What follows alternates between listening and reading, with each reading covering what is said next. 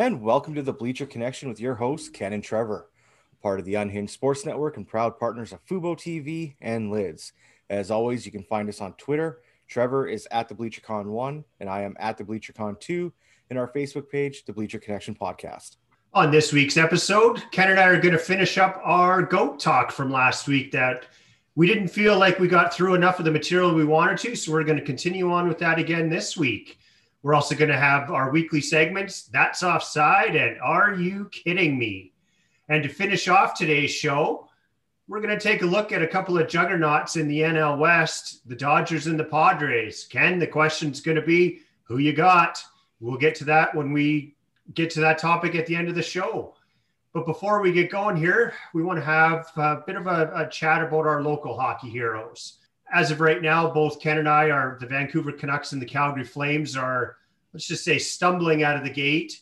And uh, we've noticed some similarities in some storylines within our team. Ken, what, what's one of the first storylines that you want to quickly discuss? Well, first, I want to say you were a little nicer with stumbling out of the gate because I think the Canucks tripped about three times before they got to the uh, starter blocks. But that uh, that being said, I think the one thing, you know, watch the uh, Canucks take on the Toronto Maple Leafs this past Saturday, and JT Miller and Holtby had a little bit of an exchange on the ice, and I, uh, I I'm Team Holtby on this one. He rightfully so had a right to be annoyed with JT Miller and his uh, effort level, we shall say. So to give people that uh, didn't see the the game what happened, Holtby cleared the puck up the boards off the glass, as many goaltenders do. It was the right play. Went off the glass and came down right to a Auston Matthews who was streaking in. JT Miller was checking him and gave a token stick wave and then stopped skating as Matthews walked in untouched and put one past Braden Holtby. Braden Holtby is a pretty calm, cool, collected guy from everything I've seen. And what Elliotte Friedman said after post game about it is he never throws anyone under the bus. He always talks about how his game, the group in front of him, but he was upset. And you could see the look on his face on the ice during the game. After the goal, he just stared at the bench. And then the next time Miller was out on the ice, he had words with him. And based on Miller's play lately, they're needed, I think, because the effort level, for whatever reason, not just with JT Miller, but with some of the other Canucks, it's not there right now. And the goaltenders, I believe, both Demko as well, are very frustrated with the team in front of them right now. So I'm, I'm Team Holtby on this one. You mentioned uh, that JT Miller was checking Auston Matthews. Uh, what I saw had uh, no checking involved. I, JT I Miller, generous. JT Miller was coasting behind Auston Matthews, and in your own zone, that's uh, not where you're supposed to be. It ultimately led to a breakaway and a goal. I am absolutely on Team Holtby on this one as well. JT Miller has been an absolute train wreck for the Vancouver Canucks this season, which is disappointing because last season he had a breakout year. He got, you know, he got an opportunity to play top six minutes, which he was sort of getting in Tampa Bay, but he really broke through and it looked like the Canucks had found a, a superstar in a trade that uh, Benning was highly criticized for at the time, it looked like he may have gotten a steal. Well, I don't know. JT Miller this year appears to just be reverting back to some of his old Tampa Bay form. And he's, if he doesn't step it up soon, along with a lot of the other top flight Canucks, the season's over. And uh, Braden Holtby had every right last night to absolutely call him out. And and, and in his politically correct way, he called him out. But that that stare down from him to the bench was epic, and you can tell that, was that he cold, cold eyes. It was he is done. And here's what I'm going to go to: the Vancouver Canucks have a minus 11 goal differential this year. Well, let's not forget they had a three game stretch against the Ottawa Senators where they had a plus 14 goal differential. So if you take that out the Canucks are essentially a minus 25 goal differential against every other team other than the Ottawa Senators in the division. The goalies have every right to be furious with the team in front of them. Well, here's a play from that same game, and I just couldn't believe it. Alex Edler is posted up in front of the net, And Tyler Myers is also deep in the corner, leaving Elias Pettersson and another forward to cover the points. Now, I, I don't know what has happened to Alex Edler, but his play has fallen off a cliff, caught on fire, and has hit every branch on the way down that's possible. His play has fallen so off, and he is looking very bad out there. And we're gonna get to some of the some of it here, but I think there's something up with the team, and I don't know what it is. But it's uh, I, I'm I'm not I'm concerned, but there's still a lot of games to play, and anything can happen in a season. So, I'm they're my team. I'm going to keep watching regardless, and I'm not going to hit the abandon button ever on my team. There's a four game set coming up next week Flames versus Canucks. If the Flames take three or four of those games from the Canucks, the Canucks season to me is over. So I think the next the next week is going to say a lot about the Vancouver Canucks and and what type of season they're going to have. I think even if they split against the Flames, that's not good enough. I think the Canucks need to take three or four from the Calgary Flames to get back into into the contention. Uh, a topic that I kind of want to discuss, and I don't want to discuss this, but my team, the Calgary Flames, have been linked to this player in some trade talks, and that's Tony DeAngelo. Surely to God, there's no chance the Calgary Flames are going to trade for Tony DeAngelo. But there are some rumors out there, and coming from Herb Brooks in, I think he's with the New York Times or the New York Post. He's a pretty credible source who's pretty much said there's there's smoke to this fire, and uh, I hope not. Like DeAngelo is is just needs to go away. We've talked about this on the last episode. We've talked about this actually on a few episodes now. Tony DeAngelo is does not belong in a National Hockey League locker room. You can see the New York Rangers, they were poking fun at the situation earlier this week after a game where they came off the ice and the starting goalie pretends to turn around and clock the guy behind him. You can tell how much they hated Tony DeAngelo because they're already mocking him.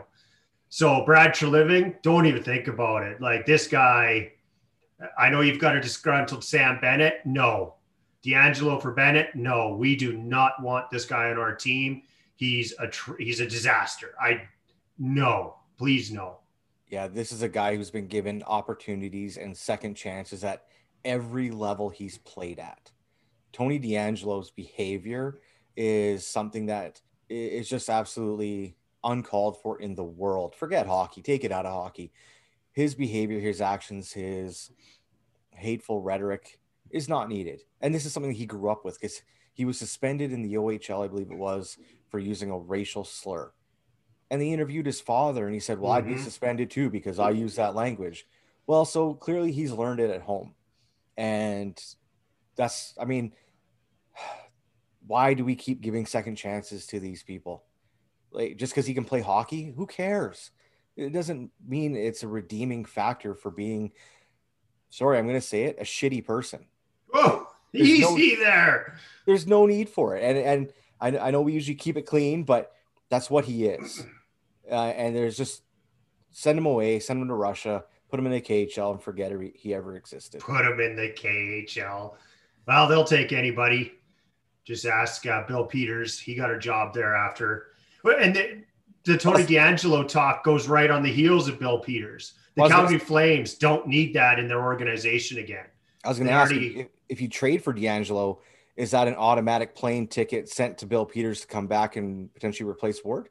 Well, that's exactly like we had this drama play out last year that we don't need. We don't need it again. So stay away from Tony DeAngelo. Ken, both our teams have a disgruntled forward on them. Sam Bennett, Jake Virtanen.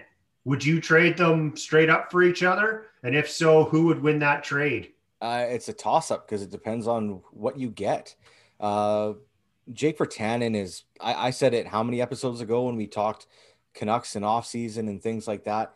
He's the luckiest guy in the league to to still have gotten a two-year contract this offseason when he probably should have been let go and just let him walk as a UFA. Don't tender him, let him go and cut your losses.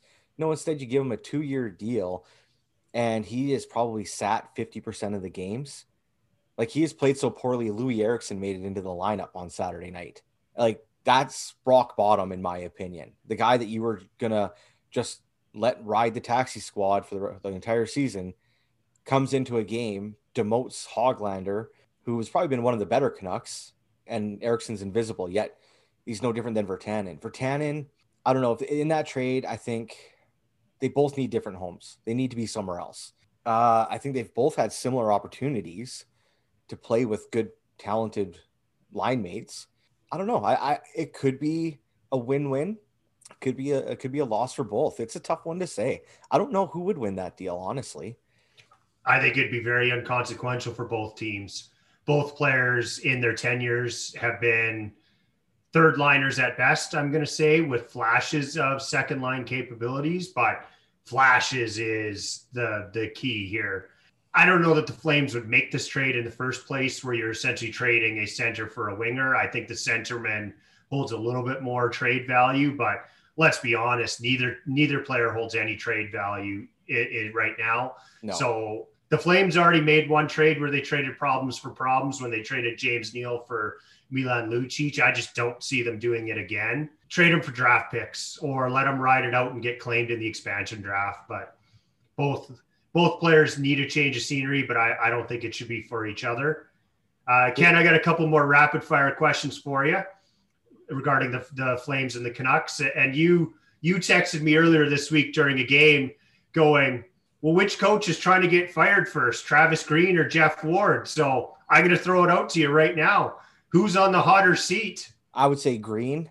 And if you asked me three weeks ago, I would say it was probably undeserved. But I think for him, he uh, he was on a hot seat because he was going in without a contract extension, final year of his deal, and now it just seems he's lost the team, and I don't understand why. I don't know what's going on if they're that upset with the whole situation with the guys that left, but I mean this is business; it's not new to them. Players come and go. It, it shouldn't affect a team that much for your morale I don't I don't get it. I think Green is on a hotter seat just with the way the Canucks have been playing, and that it seems he's just lost them. And I don't know if that's because he can't do the extra team meetings, get-togethers, things like that to pull the group together. But it's just not going well. I think Ward is uh, got a little bit of a longer leash than Travis Green does right now. See, I'm going to go the other way, and I'm going to go back to we had a two for chirping episode a couple weeks ago where this exact question essentially came up, and it was which coaches were on the hottest seat. My very first take was Geoff Ward, and I don't think that's changed. I think when you look on paper and expectation wise, I think the Calgary Flames are a better team than the Vancouver Canucks. And the Calgary Flames are showing next to no emotion they're going stretches of games where they're playing with no heart, no desire.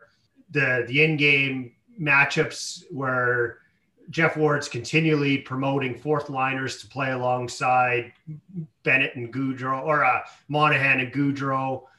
Just to me, that the, the the coaching has been highly questionable, and I'm not normally a blame the coach guy, but I think there's there's merit here. So I think the expectations were higher in Calgary based on the on paper team. And I think the results have been worse in Calgary than in Vancouver. Everybody who listens to our show knows I didn't pick the Canucks to have a very good season. They're kind of doing what I thought they would. So for that reason, I'm going to go Geoff Ward.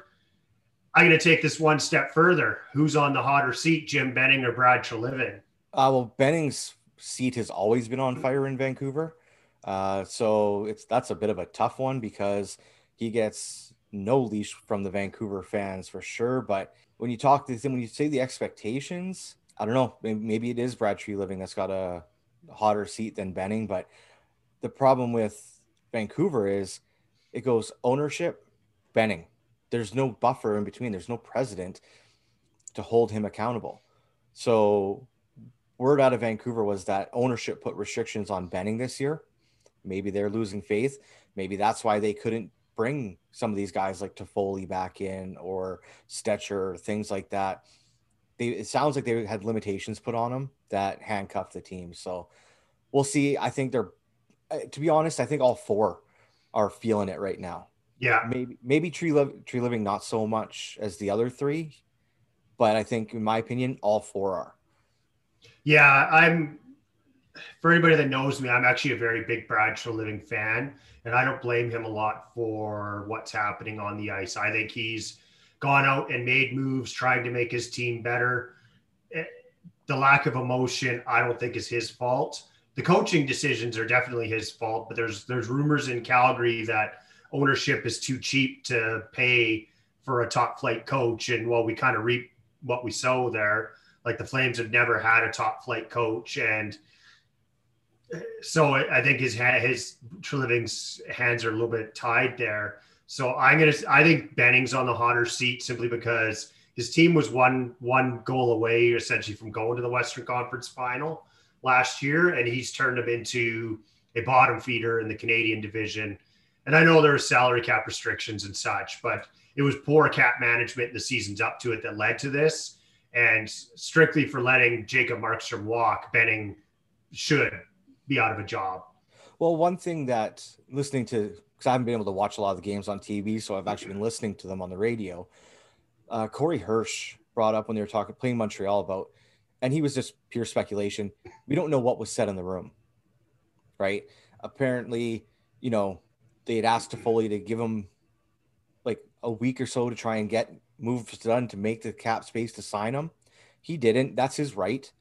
We also don't know if Toffoli and his agent walked in and asked for six and a half million dollars. Yeah. said no. There's a lot of speculation, and it's all the blame is being put on Benning. And I'm not giving him a pass at all. But as fans, as most experts, we don't know what's said in the room. So it's tough to the, it just seems management always has the finger pointed at them as being at fault, right? And you know, I've talked in the past that when Benning came into the job, he had a bare cupboard for prospects because Gillis had traded away every draft pick and prospect to try and win. Now, I think Benning has done a decent job at filling that prospect pool back up. We've had three of our guys three years in a row be up for the Calder. So one winning, two runner ups. That's not bad right? It's just building the team around. They had to overpay, and he made some bad bad contracts in that time. So there's an exciting thing coming up this week for you and I, Ken, and that is the opening of CFL free agency. Yes. You and I both love the Canadian Football League, and to our viewers or our listeners, next week we're going to have a CFL heavy show where we talk CFL free agency. I know as you are, Ken, I am so excited about the possibility of getting my beloved league back. And I cannot wait to chat some CFL next week. Yeah, looking forward to that one for sure. So moving into That's Offside, brought to you by our partners at Lids Canada. Click on the link in our Twitter bio link tree for your exclusive offer of great savings on apparel for your favorite team. Ken, where do you want to start That's Offside this week? All right. So this is a bit of a, a story that came out a little while ago. Involves uh, former Mets GM Jared Porter, current suspended Angels pitching coach and former Mets manager under Porter, Mickey Callaway's uh, treatment of women in sports. It's actually it's quite disturbing just how they some of the things they did almost from reading the stories and the the accounts predatory in sending un- unsolicited messages and pictures to women in sports media or with teams in general. And it's just so offside. And what I really, what really bothered me about it is when I was reading the story, multiple people had said this was the worst kept secret in baseball.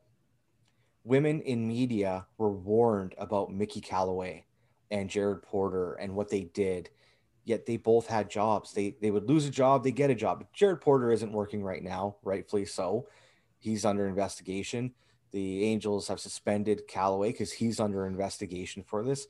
But man, this is just so offside. You know, you and I see it on on Twitter all the time that women in sports just get treated so poorly, and it's disgusting. Like people get upset with women on hockey Twitter because they post selfies. Like, that yeah, that was that was a thing yesterday, and I was just like, seriously, this is like, come on, like, we're why? complaining about this. Come on. Yeah, like it, it's every. it's not the what is why is it wrecking your day? Why is someone posting a selfie and they follow hockey and they're a woman wrecking your day? Like grow up, get over yourself, whatever. It's it's not cool. But just again, this we're talking about Porter and Callaway and using their power in sports over women to just think they can do whatever they want. Uh, I was disgusted. It's offside. These guys should be fired and essentially out of baseball for good. You just said it. You took the words right out of my mouth. I wasn't going to say that's offside. I was going to say that's disgusting. There's no place in sports for this anymore. There, there never was. And but the only positives that I can grow out of this whole situation now is at least this stuff is getting exposed. And as much as it sucks that we have to hear about it and know that women were going through this, because it's absolutely filthy and disgusting. I'm glad it's starting to get exposed, and let's get some of these dirt bags out of the game. Sending texts of you without your clothes on, making sexual innuendo jokes. If you want to know what was said, just search it up on Twitter. You can find it. You can see the pictures. It's horrible. I I can't handle this anymore. And, and the stuff. What's worse is if you really want to get into the Twitter end of it, the trolls out there who think this is okay and then they they absolutely harass the women even further and we had an episode about twitter trolls get over yourselves this it's 2021 for christ's sakes this isn't it's not 1920 where this was okay this is disgusting like move on let's start treating people with respect and dignity because everybody deserves it so porter callaway you're not offside. You're disgusting. Yeah, uh, it's just it's not cool. Another one, Trevor uh, came up just a few days ago. Uh, Britt Reid, outside linebackers coach of the Kansas City Chiefs, son of head coach Andy Reid, was in an accident where sadly a five-year-old went to hospital with life-threatening uh, injuries. And on scene with the police, Britt Reid admitted to having two to three drinks and being on a prescription for Adderall.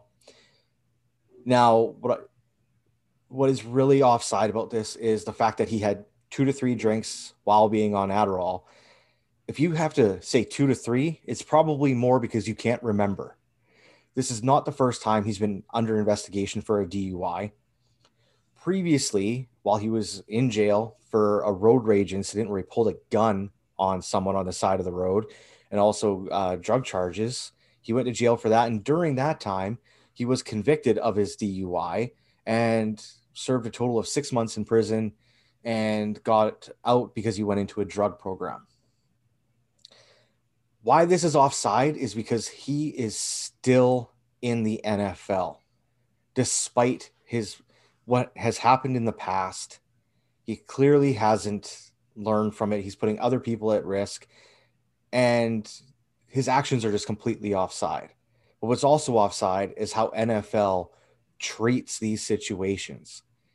Is Britt Reid still in the NFL because he's Andy Reid's kid, and Andy Reid has has some prestige to his name? Because there's guys who are out of the league for what marijuana. Come on, Mart- Martavis Bryant kicked out of the NFL for marijuana use. Josh Gordon, essentially same thing. Like you got guys being kicked out of the league for marijuana use, but you know, multiple DUIs, prescription drug problems, essentially almost killing kids is okay. It's awful. This is just awful. He, and he he pulled a gun on someone else at the side of the road. Like how many times have players and and I'm not saying that they shouldn't face punishment from the league for it. But how many times does a player didn't Brandon Marshall shoot himself in a in a club one time and that pretty much ended his career. Not the gunshot, but the fact that he did that. Like, come on, the, these actions are offside by Britt Reid, absolutely. But I think the NFL's got to get a little consistent in how they handle this. To me, there's only one thing that needs to be said about this story, and, and that's my condolences and thoughts and prayers go out to the family of the young girl who's clinging to life that's that is the story here. I don't even want to talk about Britt Reid because that's the story here, and my condolences go out to the family. Yeah, absolutely. It's uh, it, it was very sad to read and hear about, and uh, Britt Reid will not be at the Super Bowl. Thank on, God, because he well he he's in hospital himself, but that was my big worry about because it takes days to get the results back. The the police got a roadside uh, blood test from him, and they got to wait. So there was possibility he would have been off in Tampa Bay. Well, today because we're recording on Sunday, Super Bowl Sunday, at the game. So that would have been worse to see him on the sidelines uh, at that game would have been brutal. What do you guys think of this situation? Reach out to us on Twitter at the BleacherCon one, at the BleacherCon two, or on our Facebook page, the, the Bleacher Connection. So to follow up from last week's episode, Ken and I just want to uh, quickly go back to our GOAT talk. And by GOAT talk, we mean greatest of the era as opposed to greatest of all time. We left off last week's episode where both of us agreed that Usain Bolt and Michael Phelps, Michael Phelps, sorry, were the current GOATs. And I'm going to potentially go as far as to say Usain Bolt is the GOAT of all time. Ken, I want to look at some of the actual individual leagues here and who some of the GOATs are let's start with, I think, one of the more controversial ones the NBA. Yeah. Uh, well, I mean, the NBA, I, I, I, for me, it's Jordan. Jordan's going to be the man. He is the GOAT in that league. You know, people want to say LeBron's been to the finals 10 times. He's only won it, what, three, four times? Yeah. Right. So he's got six losses on there. It's still impressive to get there but LeBron's also chased it with some super teams and done it differently. I think the Cleveland team, you would say, was probably the one that he got there with that wasn't a, necessarily a super team. Jordan was six for six, right? That stat alone is impressive. And it could have been more if, if he stayed in the league because he wasn't done, right? For me, Jordan just hands down is the GOAT in the NBA at, at any point in time. If you put him in his prime right now, if you put him in his prime right now on a team with like how they're doing it, oh my god, he, he would just destroy the league. Yeah, when you're talking greatest of all time, clearly Michael Jordan. Yeah. Six for six. He took a break and came back and won three more titles. Yeah. He wanted to try another sport. He got tired of the the media criticism. He got tired of just being in the limelight. So he decided to step away from the game and come back. And in the three seasons he came back, well, I guess the three and a half seasons, he didn't win it in the first half seasons, but in the three full seasons when he came back, three more championships. Like, yeah. Greatest of all time, not even close. Michael Jordan. Eh, if you're not ta- even close. If you're talking greatest of the era and you're talking the 2000s, it's LeBron hands down. I see. I'm going to go a different way with that. I think it's Kobe Bryant. I think Kobe, yeah. I think you you hit on a point where LeBron had to do it with some super teams, short of short of the one in Cleveland, where let's be honest, he should not have won, and he essentially won the championship himself. All the credit to LeBron James there. But the other ones, he's essentially been on super teams.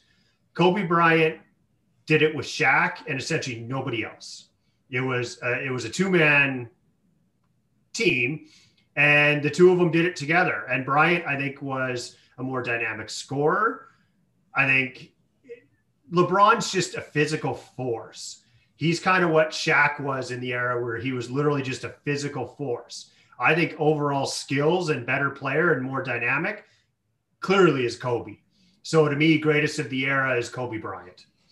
Yeah, you know what? I I can't argue that, and I have to probably change it because the one thing I do find like LeBron is talented, never take any of that away from him.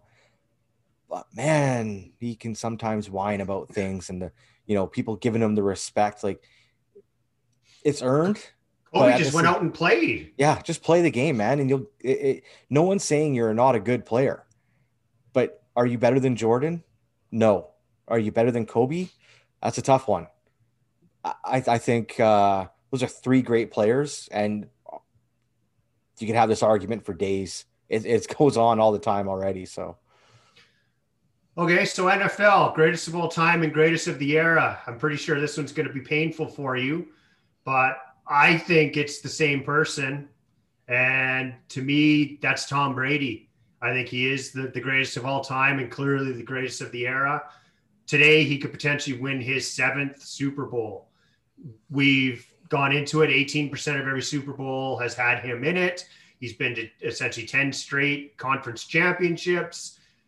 What he's done is unmatched. Patrick Mahomes might be able to through the course of time, but as of right now, and I don't know which way you're leaning, the GOAT and the GOAT, Tom Brady. See, the NFL, I had the hardest time trying to figure it out because you can't be the GOAT in this sport alone. Yes.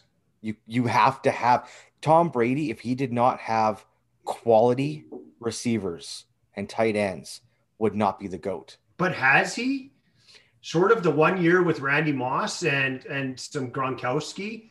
Well, has he ever had top flight receivers? Uh, well, not really. Wes Welker, I guess. Julian yeah, Welker, like, Edelman. What was the? But the, Edelman and, and Welker aren't like when you think of the annals of the NFL, you don't go, "Wow, Edelman and and Welker." Like, no, but they they Amendola. That's one of the other one I was thinking of too. He Amendola, had, but sure. he had good. He had guys that were good. They didn't have to be great.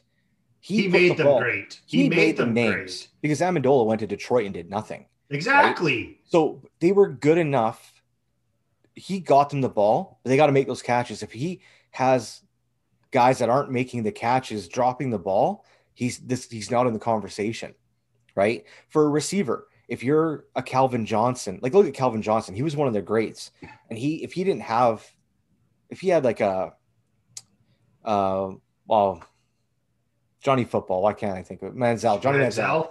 So if, if Calvin Johnson had a Manziel at quarterback, he is not. No one knows his name right? Johnny washed up. yeah. Johnny never should have probably. But football is a sport where you need a supporting cast to be great. Yes. Right? So is Tom Brady the greatest of this era? Yes. Right? The of the era, yeah, absolutely. There's no one that's better than Tom Brady since what, 1999, 2000, whatever, whenever he stepped in there. So I would yes, Tom Brady's greatest of the era. I think there was a lot of other guys before him that uh, Joe Montana, right? He that's another name. Doesn't have the rings. No, well, he doesn't have as many, but I think that he maybe play in a more competitive NFL when there was fewer teams, right? Maybe Jerry Jerry Rice. Like we're we're talking quarterback only so far, but you got guys like Jerry Rice uh, Terrell Owens, Emmitt Smith, Emmitt Smith, all these guys. You got so many other positions.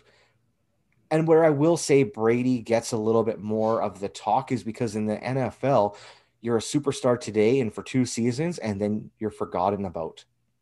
Right? How yeah. many times have we seen a guy come out and go like, "Holy crap, this guy is so good! He's gonna be a superstar." A season and a half later, he's cut because he had three bad games, and then he doesn't ever play again it's a tough one. Brady probably is the greatest of the era, greatest of all time. I think there's a couple other names that would be right there with him, like a Montana, a Rice, Emmitt Smith, um, Barry Sanders. Barry Sanders. Yeah, there's a lot of guys out there that could be in that conversation. Tom Brady will always be in both, but I, I, I don't know. I'm gonna say probably Joe Montana. Could Ooh, okay. It's a we're going to agree to disagree on that one, and I think we're going to move on. I know you're not a Brady guy, and I just you're so wrong, but I'm not going to get into it with you. Uh, Major League Baseball, I think this one's tough because there's some uh, there's some records that may have some asterisks beside them, so it's kind of are we or are we not including the drug era here? we could do both. We could do both. All right, great, sure, greatest greatest of the era. So of the so if we're talking greatest of the era, we're talking two thousands again. I, I, think Derek Jeter. Uh, he's won. He's he's won the championships. He's he was solid throughout his entire career. You know, when you think shortstop, you think Derek Jeter. It, it's tough. Again, so many positions, so many uh, players to talk about. right? You could go position by position and build a greatest of of all time, greatest of the era. You could talk about it for days, but one of the best to play the game, I think, in the in the 2000s would be Derek Jeter. Yeah, I I can't go too far away from that. He's a great player. I just the running numbers, the stats aren't as good as some of the other players, and I'm gonna I'm gonna do the twofold. I'm gonna go including steroids and not including steroids, not including uh, Mike Trout, current still. It, the, yeah. the, the stats are just there. There's he's amazing. It's too bad the Angels have essentially wasted his career. He's an absolute treat. I'm glad I've got to watch him, and I just hope it, towards the end of his career he can win some championships including the steroids, it's got to be Barry Bonds. The guy was incredible. Like the home run record obliterated it. The single season home run records. The eh, again, we know why, but if you're if you're talking about you know steroids included, greatest of the era, uh, and possibly of all time, Barry Bonds. Yeah, I, I would have gone all time, probably Hank Aaron. Yeah, and I'm gonna go right there too, all time. Yeah, there, there, a, there is nobody a, else. Yeah, I have a hard time with the steroid guys just because they were only good because they cheated. Sorry, they were great because they cheated. They would have been good, but to be great, they cheated. So I struggle with even. Yeah, you could look at McGwire's those guys. Like it's just so tough because you know they cheated to get that way. Yeah, and I don't want to reward that. I think one of McGwire's teammates is coming up here later in our show, uh, a little shortly. So, uh, and near and dear to our hearts, NHL. I think there's greatest of all time. There's no question. It's I'm assuming both of us have Wayne Gretzky. I, I yeah. we talked about it on two for chirping last week, where he's just the best, greatest of the era. Where are you going on this, Ken? Oh, I think for an all around type player of the 2000s, and I don't know if it'll get me a Russian passport, but Alex Ovechkin. Wow, nice. Yeah, I, I, you know, when you talk all around player and a guy that just does everything to try and win, it, it's Alex Ovechkin and Sidney Crosby will be right there at, at a one B kind of situation, one A, one B. But I, I'm always going to have Ovechkin ahead of Crosby. That's just my, that's the way I lean, and I'm not taking away from either one of his talent by choosing one over the other, but that's how I uh, greatest of the era is Ovi. And I got to go Crosby. Three cups. He's led Canada to Olympic gold a couple times. I know you're not a big Crosby guy, but let's face it, he has been the best player of the era. He he doesn't have the gaudy numbers like a guy like Connor McDavid is putting up right now, but he's got the hardware to back it up, and he's got the championships. Uh, five years from now, it could be Connor McDavid. I just the guy has to win something. There's no question. There's no question he's the best player, skilled player right now. He may not be the best overall. He's the best skilled player. Yeah. His running points are there. The guy's got to win something to get into this conversation, and he very well could. Um, not with Mikko Koskinen in between their pipes, as we saw last night, but he could creep into this conversation. But for right now, to me, it's Sidney Crosby. And you can't, I mean, you can't go wrong with either one. So, no, no. So, what do you guys think? Greatest of the era, greatest of all time? Did we miss anybody? Is there somebody that you think should be number one that we that we didn't even talk about? Reach out to us on Twitter at the BleacherCon one, at the BleacherCon two. All right, so now we're gonna get into Are you kidding me, Trevor? What was something that caught your eye this week? Well, the big fish in the Major League Baseball free agency signed this week. And I looked at the contract three years, 102 million. Let's be honest here. This is really a two year, $85 million contract. And he's going to opt out in year three and hopes to get paid again. Are you kidding me? Trevor Bauer is, he's good. And I'll give him that I don't think people have actually gone and looked at this guy's stats through his career. And he's going to be a 40 plus million dollar athlete this year. His highest win total ever, 17. His highest ERA ever, 6.06. Nope, sorry, 6.39. He's had two seasons over six ERA. He's had one, two, three, four, five, six seasons in his career with an ERA over four. He's only had three seasons with an ERA under three.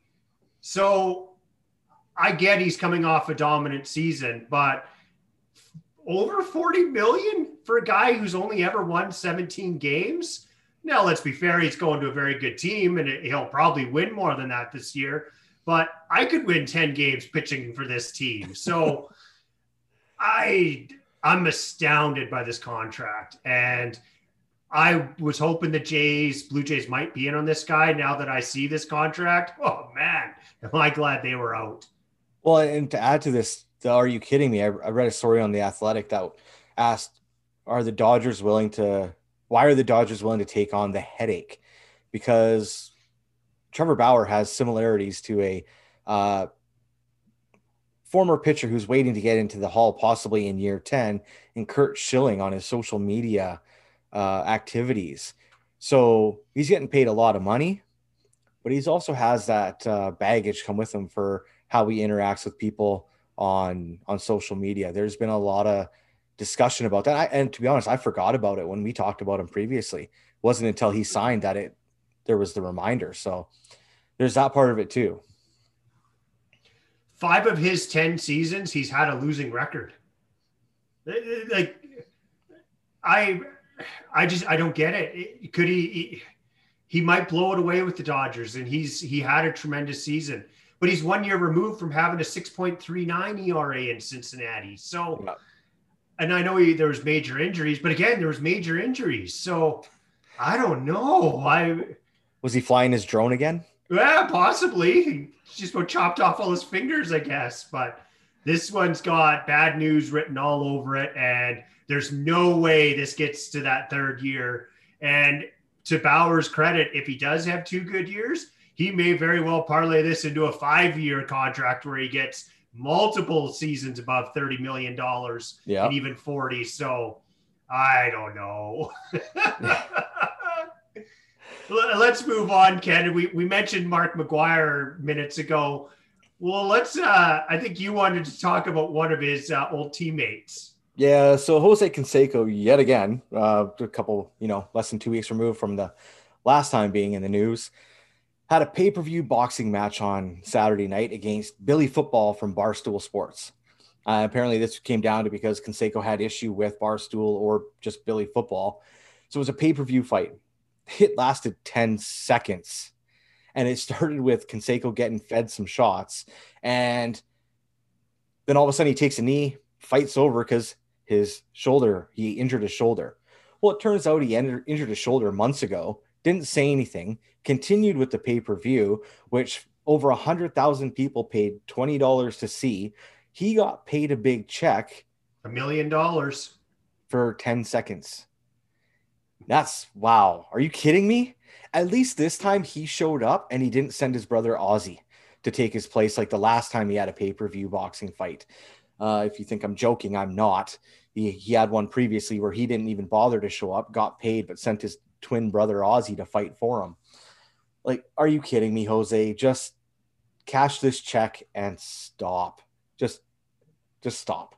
Yeah, Rough and Rowdy is a an event put on every year. I think this was the 18th year of it, or the 18th uh, time they did it by by the guys at Barstool, and where they essentially just bring in guys to fight each other that have some name recognition and have beefs and I don't know. I would have gone in and taken a few right hands from this guy for 10 seconds to get paid a million dollars. This was such a publicity stunt and money grab by Canseco.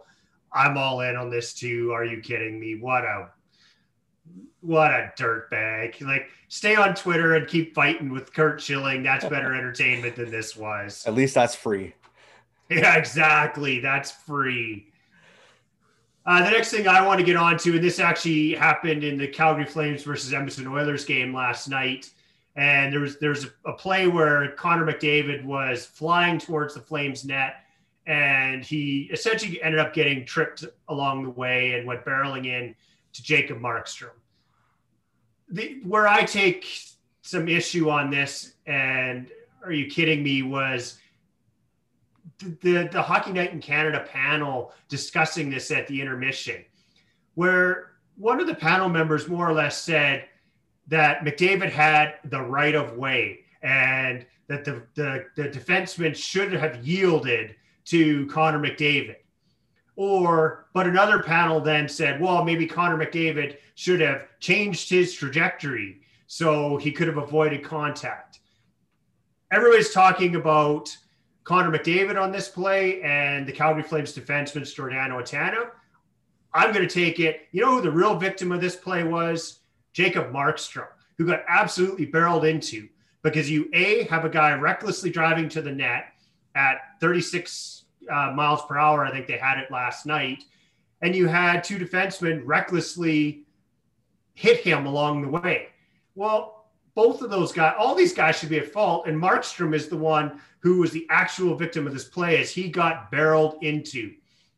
And I know there was a, an, uh, an incident a couple years ago that Oiler fans won't forget where Giordano on a similar play knocked McDavid down and he broke his leg in like four different spots. Well, I'm going to put a little onus on McDavid here and go, at what point maybe should you realize driving to the net at full bore on a straight path to the opposing net isn't going to result in this type of play because the, the defensemen in the entire Canadian division should not be yielding the right of way. They no. should absolutely be making a play on you because that's their job. You're going to get tripped. You're going to get knocked over. You're going to run into the goal. Maybe he needs to rethink driving to the net like that. Yeah, and and I saw, I watched the game too, and I saw it, and yeah, I mean, like McDavid went down and in because of the the trip, and I don't think McDavid's ever been a dirty player or anything like that, or would have. He's done that so many times. He probably would have flown right past Markstrom had he not been tripped. But yeah, to say he should have been given the right away. Come on. So you just say, let him go in and score? Yeah, Give exactly. me a break. Like, are you kidding me? Give me a break. I also looked at it at Are You Kidding Me was on Twitter afterwards. How, sorry, Trevor, but a lot of Flames fans are going on how McDavid deliberately went at Mar- Markstrom like that. And it's like, no, not a chance. If he doesn't get tripped, he doesn't hit him. Like, come on. He has his skates taken out from him. He's he does that how many times in a game throughout a season and doesn't run a goaltender. He doesn't have a history of running a goaltender. So I think it, both sides had some sour grapes with that play because Oilers were having flashbacks, PTSD yeah. of uh, a couple of years ago, and, and, and the Flames fans were looking at it as a targeted attack. I, are you kidding me? Come on. In no, way was it a targeted attack. None of us. If a guy's if a guy's barreling towards your net and you're not going to touch him either, that's kind of both ways. It's an "Are you kidding me?" and both Absolutely. fan bases, and an "Are you kidding me?" on the Hockey Night in Canada panel. Like it was just it was a hockey play that happened. So yeah. we don't need to dissect it, and let's move on. Yeah. All right, and the last one I got, uh, we'll go through this quick so we can get to our Padres Dodgers talk. Is uh, Mets fans are they're angry. They're angry at the fact that Bauer signed in LA not with the the Mets. And man, their team is gonna suck again. Are you kidding me? The Mets, in my opinion, have done everything the Jays should have done to improve their team. They went out and addressed the holes that they have. They're going to have one of the uh, the better rotations in the NL East, if not the NL.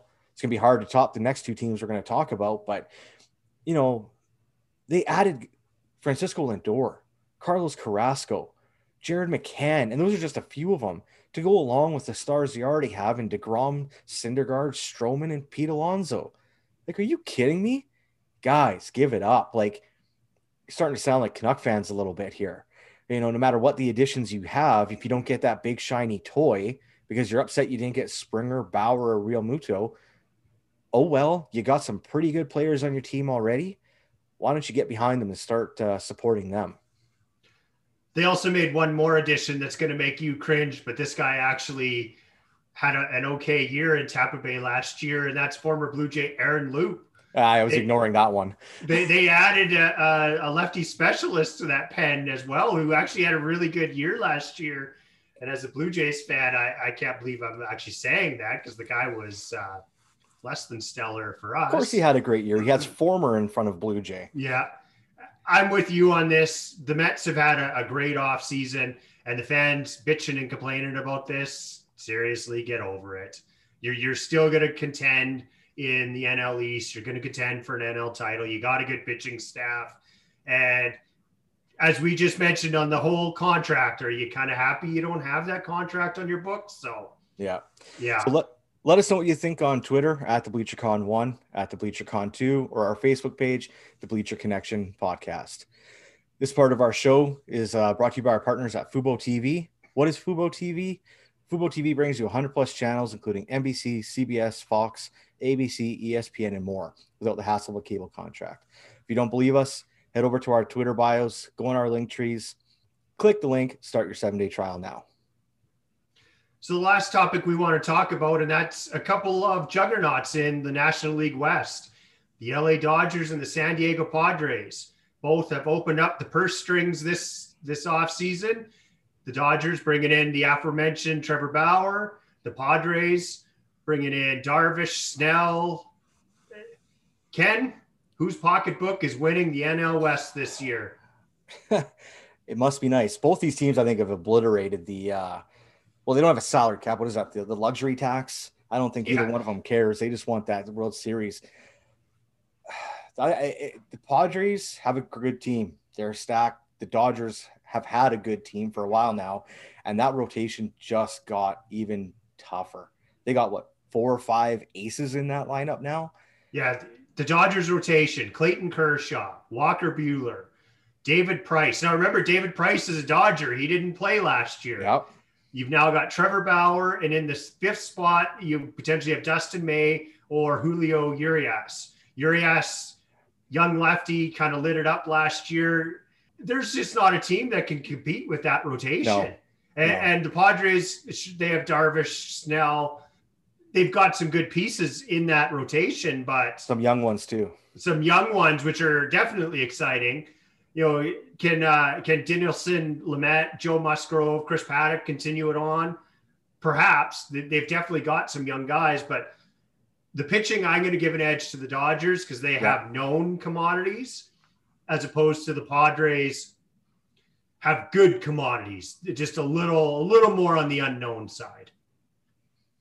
Yeah, and I think uh, on when you go to the position players, again, it's very close. I mean, I think the Padres have got a few uh, pieces in there that are exciting. Fernando Tatis Jr. I think that guy's going to be a star for years.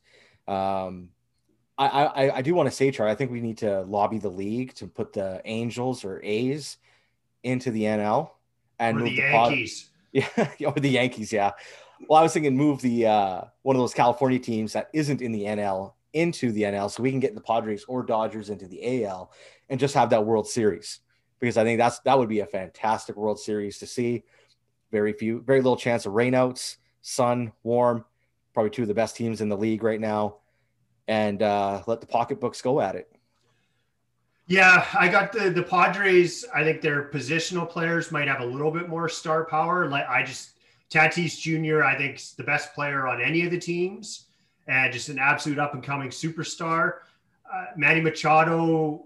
It, there was some issues in Baltimore, but I think kind of hiding away out in San Diego. The guy just hits. He rakes. There's I know there's some uh, effort issues sometimes with this guy, but he's still a great player you know, Wil Myers is is decent. Tommy Pham, Austin Nola, Eric Hosmer. Like, yep. There, there's just there's good players on this Padres team, kind of top to bottom. Well, the Dodgers don't have Turner. We, yep. don't know. He's still a free agent. He could come back, but they don't have Joc Pederson anymore. Yep. But they still got Mookie Betts. Mookie Betts. Yeah, you know what I said? Tatis Jr. is the best. I got I got to retract right there. Mookie Betts is the best player on on any of these teams, followed closely by Tatis Jr. Oh, it's one A, one B. I can't believe the Red Sox gave up on this guy in the first place. Like, what the hell are you thinking? Are I'm you fine. kidding me? I'm fine with it. it helps the Jays. I'm happy with it too. But yeah, like you just mentioned, Pederson's gone, Turner's gone. They've still got Bellinger, Seager, Max Muncy, Betts. So they, they're still going to put up some runs. But I they're don't not think hurting they're, for talent. Yeah, they're not hurting. Their lineup top to bottom isn't as deep as it was even a year ago. But where I think they're going to have the real benefit over the Padres is they now have that championship pedigree. They know what it takes to win. And they're also adding, well, most likely adding David Price to that rotation this year. And I know his last year in Boston wasn't as solid, eh, but even just a few years ago, David Price was, in my opinion, the best pitcher in the game. Can he get, even get close to that and be a number five starter on that team? The Padres are good, but to me, it's it's still the Dodgers who are the class of this of this uh, of the entire league. I'm going to say it. Well, do the Dodgers look at moving a David Price for another piece that they don't have right now? Does does David Price now become expendable and you remove an older arm to give your younger arms more of a chance? Let's play GM. If you're the the Toronto Blue Jays GM and the Dodgers call and offering David Price for say Gurriel Jr., we're short on starters. Do you make that deal? I don't make that deal with Gurriel Jr. because I don't know that David Price actually has that value anymore. But if the LA Dodgers come a calling and I can acquire David Price for some decent prospects, 100% I'm making that trade. Um, look what he did in his half a year in Toronto a few years back. He essentially led us to the playoffs. So we actually probably should have won a World Series had we not had a massive letdown against the Kansas City Royals. Yeah. And absolutely, I'm bringing this guy in 100%. I, I fully expect him to get back to what he was a few years ago. His his slider curve is one of the best in the game. So I, would love it. Absolutely. Yeah, we all, but we do know Charlie Montoyo would probably pencil him in as the number six starter in a five game series. Yeah, quite possible. Yeah, Anal- analytics game, right? Got to have a rainout. Now, is there a team in the National League that you think can upset either the Dodgers or the Padres? Well, sure not the Rockies.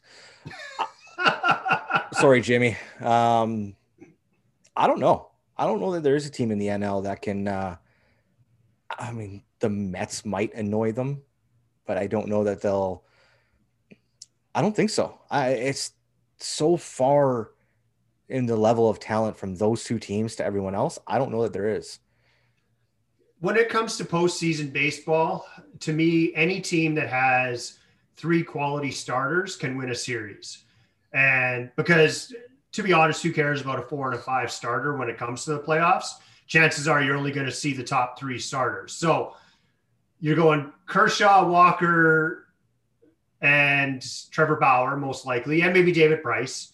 You've got Darvish Snell and, um, sorry, the third guy in San Diego, completely drawing a blank right now. You've got the Atlanta Braves have three good starters. You've got yeah. the New York Mets have three good starters. Of those teams, I think the Atlanta Braves have the best chance to knock off either the Dodgers or or the Padres. I just think they have a bit of a home field advantage in that ballpark. It's a monster. And they may not have to be as offensively talented because their ballpark isn't going to yield as many runs. So I'm going to go out on a limb right now, and and you've got me on recording. The Atlanta Braves are going to make it to the World Series next year. That's a that is a bold statement. They got the CanCon, so uh, but you know, I wouldn't hate that if that happened. Yeah, local Calgary boy Mike Soroka, who yeah. I'm not going to lie, he looked very good rocking his Calgary Flames blasty jersey. well, they got Freddie Freeman too. Yeah, Freddie uh, Freeman, and MVP. Uh, I think the Braves of any of the teams, and I think they might actually do it. I think the Dodgers are going to have some World Series fatigue, and I think the Braves have a lot to prove after getting knocked out early. So, right there, I, I to. You heard it here first. The Atlanta Braves are going to be in the World Series next year. All right. Well, let us know what you think. Are the are the Braves going to knock off the Dodgers and Padres, or is it going to be someone else? Let us know at the BleacherCon one, at the BleacherCon two, our Facebook page, the Bleacher Connection podcast. I want to thank everyone for tuning in this week. Don't forget Friday nights, unhinged sn.airtime.pro, 6 p.m. Eastern. Two for chirping can be heard then. We want to thank everyone for tuning in. We'll talk to you again in a week. Thanks, everyone.